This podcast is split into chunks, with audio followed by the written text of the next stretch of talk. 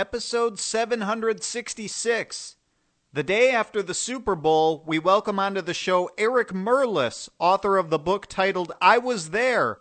We'll take a look back at Sunday's big game and talk some Packers football.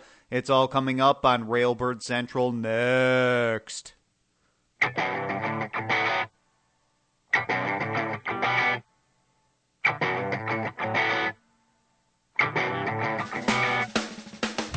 Good morning, Green Bay Packers fans. Welcome to Railbird Central at Cheesehead TV, the longest tenured Packers podcast on the internet. I'm your host, Brian Carriveau, and today we're talking about the aftermath of the Super Bowl. And to do that, we have a guest joining us on the phone today. Baltar, find me another expert. One that likes me this time, okay? We have Eric Merlis, author, author of the book titled I Was There. Mr. Merlis, how you doing this morning? Brian, how are you today? Very good. I'm glad you could join us on the show. Eric, we got lots to talk about here. The Patriots beat the Falcons 34 to 28 in the Super Bowl yesterday. We're going to get to your book in a minute, but we'll start with the Super Bowl because it's fresh in our memory. Uh, were you surprised by both A, the Falcons commanding early lead, and B, the Patriots comeback? You know, I, I think in retrospect, I don't think anything should, should surprise anybody. I, you know, look, going into this game, I, I think the overwhelming thought was that it was going to be a great game. How we got there might not have been how everybody expected it to happen, uh, but ultimately it was a great game, and these were two evenly matched teams, and it was really a battle of of halves. I mean, it was a, maybe a little bit more more half for the Falcons. You know, they they score early in the second half to make it twenty eight three, and then after that it's all Patriots. Uh, but ultimately, we got to the place that I think everybody expected to be at uh, before the game even started. Uh, you know, and that was a close game. Uh, you know, overtime in the Super Bowl for the first time obviously is it, it's wonderful to finally see. But uh, again, these these were two teams that that I think we expected a close game, and and again, how we got there was was part of the journey. Do you agree with the NFL's overtime rules? Was it okay that Matt Ryan and Julio Jones never even had the opportunity to touch the football just because they lost the coin toss? I have no problem with it, and simply for the reason that you have two ways to to get the ball. You can either stop the Patriots or you can hold them to a field goal. If you give them a touchdown, so be it. I have no problem with the rule. I liked the change when they made it. Um, I think I think when they made the change from the old rules where it ended on a field goal, that was the appropriate change because you could you could stop a team on the 35 yard line and lose the game. Here they have to score, and uh, just personally, I, I don't see any issues with that rule. Now, I'm personally a fan of the college football overtime, but that's just me. That's just me. Uh, Eric, I'm springing this question on you because it's a big talking point this morning. The NF, the Super Bowl MVP uh, Tom Brady won it. A lot of people saying James White should have won it. He's a Wisconsin guy, so uh, we know him very well around these parts. Who do you think should have won it? Uh, I have no problem with the choice. There, there, there were a number of good choices, uh, and James White certainly you, you can't argue that. Uh, but you look at the numbers that, that Brady put up and the composure that, that he exhibited as they were doing the comeback. Um, it, it all centers around him. For for the Patriots, it you know, it, it all goes as Tom Brady goes. Um, and, and so I have no problem with that. And again, it, once you look at the numbers, it, it's hard to make any argument. I mean, he threw it for 460 something yards. Uh, it, it's hard to not give him an MVP award, even if other guys had great games. And when when a quarterback throws for that kind of number, there are going to be receivers and running backs that have that have quality games and have and put up numbers that are record numbers as well and that's what James White did last night. Uh, if they gave it to him, I think I don't think anybody would have been upset about it, but ultimately the the cha- the choice was the right one. Yeah, we'll just say both players had great games. So. Exactly, exactly.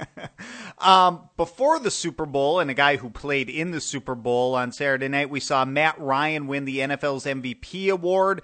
Um, well, a guy we know well around here, Aaron Rodgers, came in fifth place. Did you agree with Ryan winning the MVP award? I didn't have a problem with it. Uh, it's a, this was one of those seasons where there really were a number of great candidates. Uh, and and Aaron Rodgers, uh, look the way the way the Packers turned things around in the second half of the season, uh, you, you you couldn't have argued that. You know that that would have been a a, a good choice as well. Um, I think that's the first half might have been held against him a little bit, uh, and, Ryan was more consistent. But there were other great candidates out there as well, and you could say Tom Brady was a great candidate. You could say both guys down in, in Dallas were.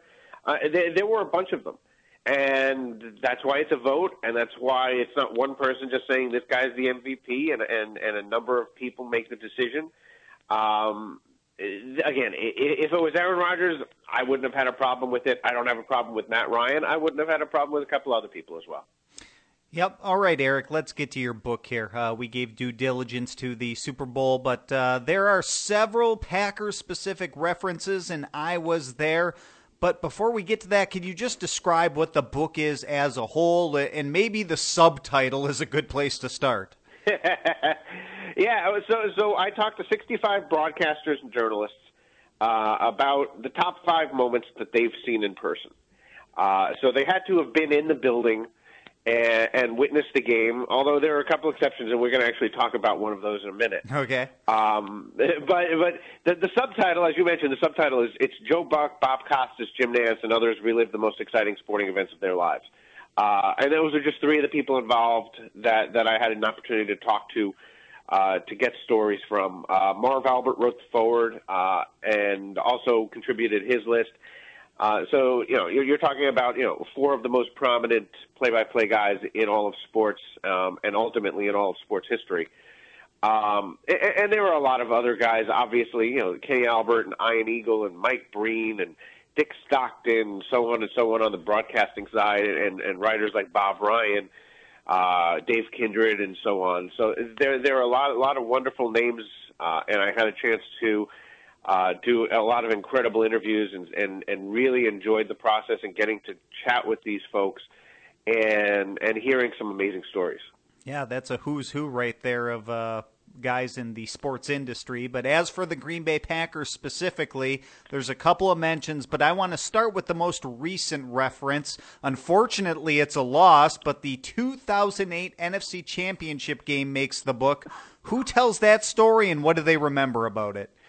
Well, there, there were two people, uh, and it, Sam Ryan and Charissa Thompson both talk about it. Okay. Um, and if you remember, obviously that was the game that was played in the bitter, bitter cold.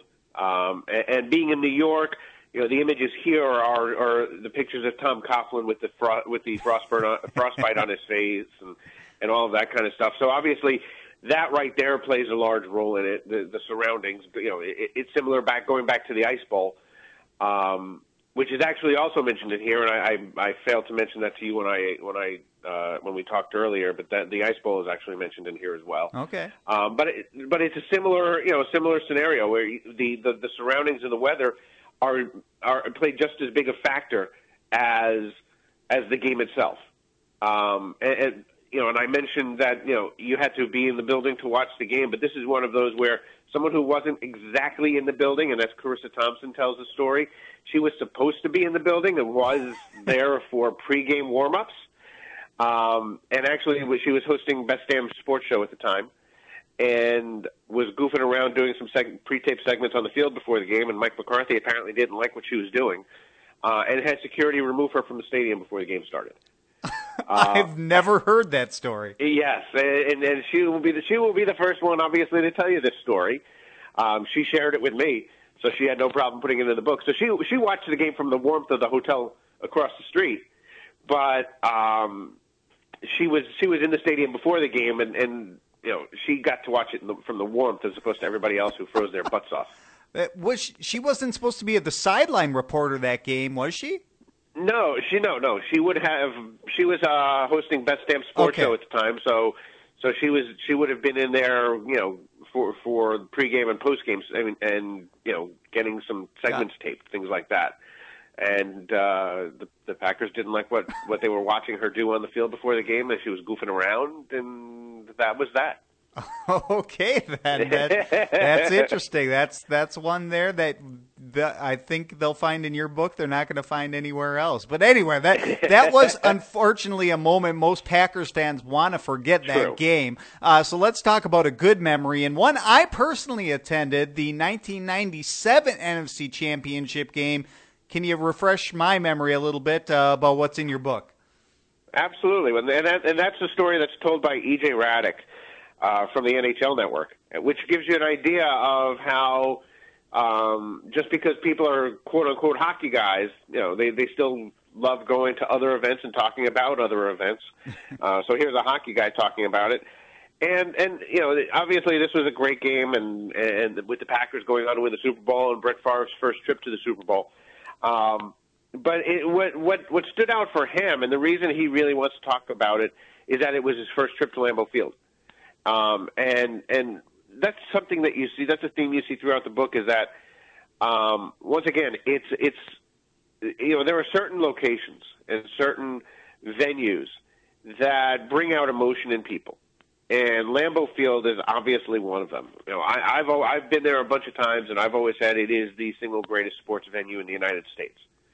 Uh, and and you you see that come out in this book where people talk about Augusta, people talk about Lambeau, people will talk about places like Fenway, depending on the fan, Fenway or the old Yankee Stadium. Um, and, and they want to talk about it more from. They want to talk about the game that they saw more from the the stadium they saw it in or the arena they saw it in and why that was so important to them as opposed to what actually happened. And obviously you're talking an NFC championship game, which, you know, which everyone in Green Bay has incredibly fond memories of. Um, but in, in a case like this, it was just it was as much about Lambeau as it was uh, what happened on the field, which is which you know it's an interesting spin, and, and again, it's a spin that that happens quite often throughout the book. Very cool. Very cool. Uh, Eric, there are a couple other references in the book. We don't want to give it all away. We want our listeners to go get the book and find out for themselves. Yes, please. Yes. but you were in Houston this past week promoting the book on Radio Row at the Super Bowl. It's something I've personally witnessed, and it's quite a scene. Can you just tell us what it's like and some of the people you talked to in the run up to the Super Bowl? Sure. You know, it, it's it's. I had never been there before. Um, it, it was really kind of an amazing sen- setup. Um, you know, I've heard stories. I know people that have been on both sides of the microphone there. Um, but you know, you, you walk into this room and it's just dozens upon dozens of radio stations and um, both national and local. And and basically, I, I was just t- I had a flyer for the book and I was just passing it out to as many stations as I could, in hopes that some of them would bring me on. And you know, the the the thing for me is, you know, I, I'll go into other cities and nobody knows who I am. I'm, you know, I'm just a guy promoting a book. Mm-hmm. And you look around the room, and, and this is this was when, towards the end of, I was there for two days. Towards the end of the second day, uh, this is when I knew it was my time was up in this room and it was time to leave. Uh, I saw Drew Brees and Le'Veon Bell and Eric Dickerson and Lynn Swann walking around doing interviews. And here I am trying to get on the same stations that they are. and I said to myself, well, I think my time here is done. um, you know, look, look at look at who's walking around being interviewed right now, and then you have a guy that nobody in most of these cities has heard of trying to get interviewed. Well, who were you going to put on the air? Drew Brees, Le'Veon Bell, or me? Um, I, I went early in the week as opposed to later in the week before a lot of that stuff popped up. I, I probably did about ten interviews over the span of almost two days. Uh, places like Sacramento and Baltimore, um, a couple of national interviews, uh, and then you know, st- you know, some of the smaller stations that were just looking to grab whoever they could. I fell into the you know whoever you could grab group. Um, but it was it was an amazing experience to just you know to to to promote myself. I'm you know that's you know, that's a hard thing for a lot of people to do, myself included. Um, but to walk around the room and to be, you know, all of a sudden, you know, this Sacramento's on the phone. They want me to come by their their uh, their booth and, and and do an interview. You know, that's pretty cool. I, I'm not going to lie. It was pretty cool to, to to be on the other end of it. Um, it, it was it was. If I didn't go, I would have regretted it. Once I went, um, you know, I just soaked it all in and enjoyed myself, and then got out of town before all the craziness really happened. well, that's that's a cool story. Uh, glad you enjoyed doing all that. And and Eric, before we let you go here, tell our listeners what's the preferred method for ordering the book. Absolutely, it's uh, it's easy to find on Amazon. That's where I send everybody. Um, you get it a little cheaper that way. Uh, but but for those who prefer the old brick and mortar stuff, it's available in Barnes and Noble and all the other major bookstores around the country as well. Very cool. Uh, can we get a Super Bowl Fifty Two prediction from you? Um, uh, look, you know it's funny. You last night set the bar for uh, what a Super Bowl could be. Uh, because it wasn't a boring game. Even when it was 28-3, it wasn't a boring game.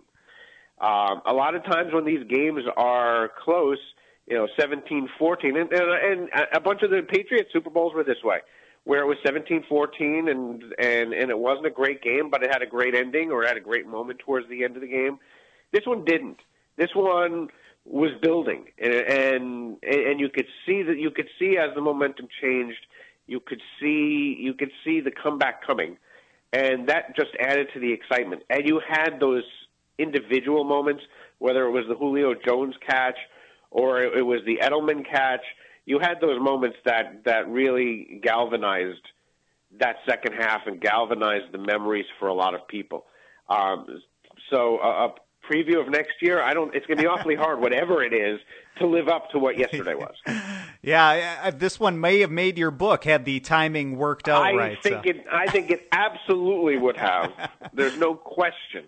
Um, this this is this will go down as one of the best Super Bowls of all time. Not ready to slap that best one ever tag on it yet. I think you got to give it a little time before you do that, but it certainly is going to be right near the top. Yeah. Uh, good note to end on. Mr. Merlis, thank you so much for joining us this morning. Thanks for your time, and uh, uh, best of luck with the book, and uh, we'd love to have you back sometime. Anytime, Brian. I appreciate it. Thanks for having All me. All right. Take care. Eric you Merlis, too. author of the book I Was There, joining us here at Railbird Central on a Monday morning. Glad to have him joining us. Glad to have you, the listener, join us as we continue on with the show.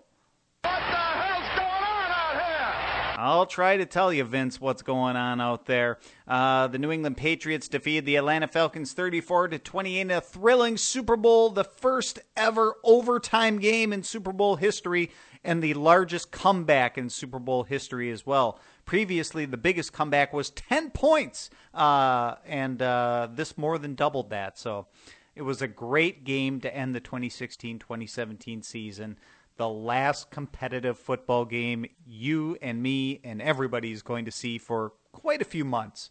Uh, but uh, seeing as that doesn't have much of a Packers angle, we're not going to spend too much time else on the Super Bowl that we haven't already because we do have a few other things to get through. Uh, Jordy Nelson was named the NFL Comeback Player of the Year as voted upon by the Associated Press on Saturday nights. Uh, the award was pre- presented Saturday evening, the night before the Super Bowl, at the annual NFL Honors Award Show. Nelson reportedly earned 36 of the 50 votes, with Miami Cam- uh, Miami defensive end Cameron Wake coming in second place. Uh, Nelson, of course, led the league with 14 touchdown receptions this past season in addition to catching 97 passes for 1,257 yards. It was certainly a deserving award for Nelson, who came back from a knee injury that forced him to miss all of the 2015 season to become a huge part of the Packers' passing offense this year. Uh, Nelson seemed to get better as the season went on, becoming more and more of a threat the later into the season he went uh, just as the Packers did, kind of followed his lead.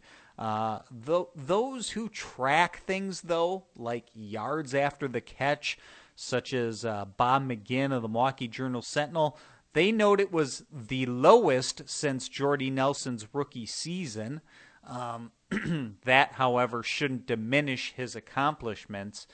Um, but there you go. Uh, Jordy Nelson winning the NFL's Comeback Player of the Year award over the weekend the official award recognized by the NFL, as we've noted here uh, on the show in the past. He had previously won awards from uh, the Sporting News, among other outlets. However, this is the one everybody recognizes as the official award. So, congratulations to Jordy Nelson. I saw him sitting there in the audience, going up on stage to accept the award during the award show.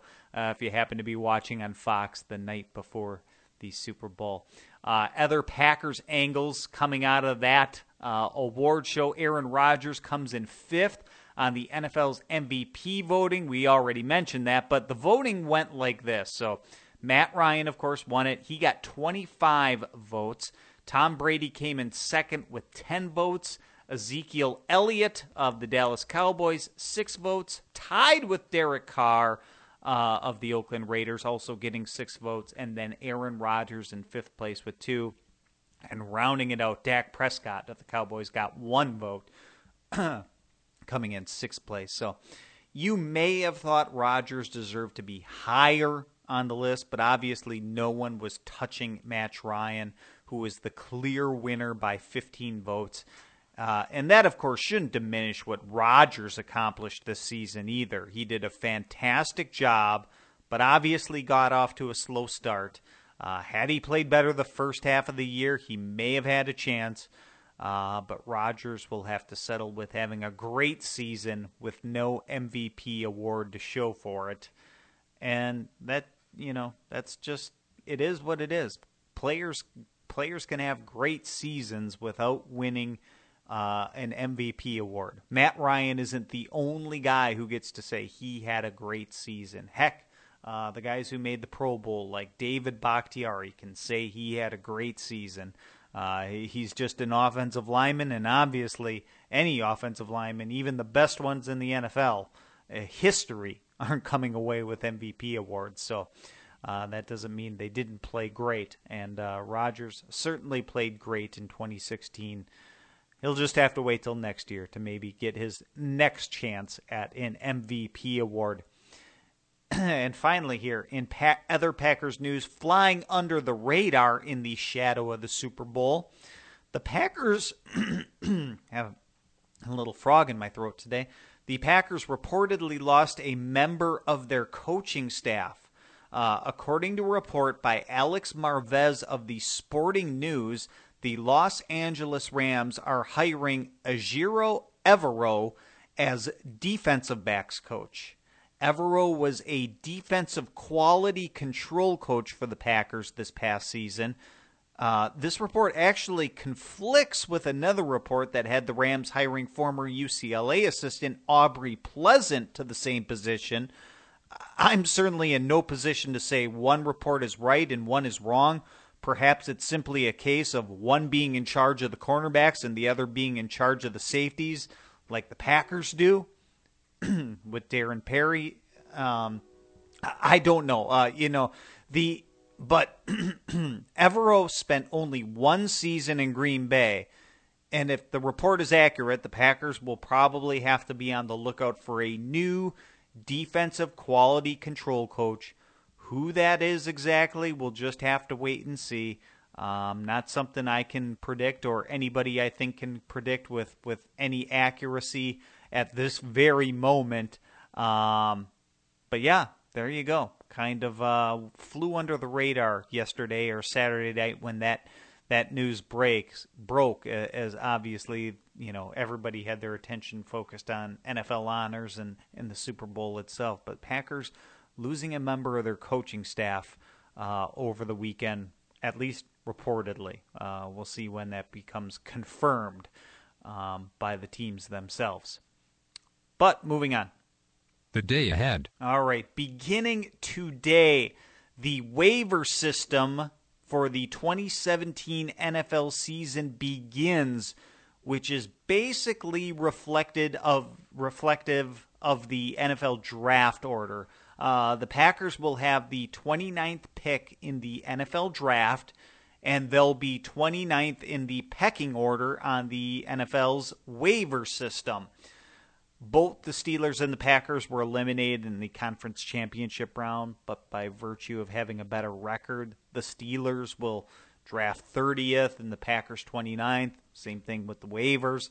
Uh, basically, from today until the NFL's trading deadline, which happens in the midst of the regular season, players that have played less than four years in the league are subject to waivers if they're released. And all I'm saying here is the process starts today. Obviously, there's not going to be a flood of teams releasing players, but one when one happens, it, it's pretty tough to predict. Uh, you know, the teams just kind of do this really out of the blue a lot of times if they're cutting a player, you know, at this time of year. Um, you know, obviously there are different other times a year when you know players are more likely to be released. You know, like the end of training camp. Uh, you know, when every team is releasing dozens of players, and uh, maybe that's you know a little more appropriate time to be scouring the waiver wire when you know teams across the NFL are making claims. But it all starts today, the day after the Super Bowl the waiver system starts. So anytime a player is released now, four years or less, veterans, remember, aren't subject to waivers. If you have four years or more of service in the NFL, uh, you're not subject to waivers, at least not until after the tra- trade deadline. After the trade deadline, then you are. Uh, but for the next several months, players four years and less, uh, subject to waivers starting today, Monday. And also on Monday, tickets go on sale for the Green Bay Packers annual tailgate tour. More or less, there are outlets that sell tickets in each particular city the team is visiting this upcoming April. Um, the tour lasts from April 4th to April 8th. I know there's at least one instance of tickets being sold online. But the best I can do is direct you to the Packers official website. That's packers.com and find the post on the tailgate tour. They have very specific directions on where you can purchase tickets. I'm not going to go through every option here on this podcast, it would just be very boring. Uh, but I do want to direct you to, if you're interested in doing that, head to Packers.com. They got all the directions there and you can find out which city, whether it's Medford or uh, Iron Mountain, Houghton, all the places they're going uh, this upcoming spring. And uh, go check that out. So there you go. And that pretty much brings to a close today's episode of Railbird Central. My call to action today's show is brought to you by Bierock. Madison's upcoming craft beer bar looking to open in the coming months, of which I am the prospective owner please give us a follow on Facebook at Bierock Madison. That's spelled B I E R O C K. We're looking to get word out on social media before we actually open, which I think is the wise thing to do. So please give us a follow. We'll be pro- posting more and more on social media as we get closer to opening and secure funding and all those sorts of fun things. Um, we're working on it. So Everybody, thanks so much for joining us today. Railbird Central airs every Monday, Wednesday, Friday at 8:30 a.m. Central Time. That's the live edition of the show, podcasted and on demand later in the day. We'll see you folks. We'll be back again on Wednesday to talk some more Packers football.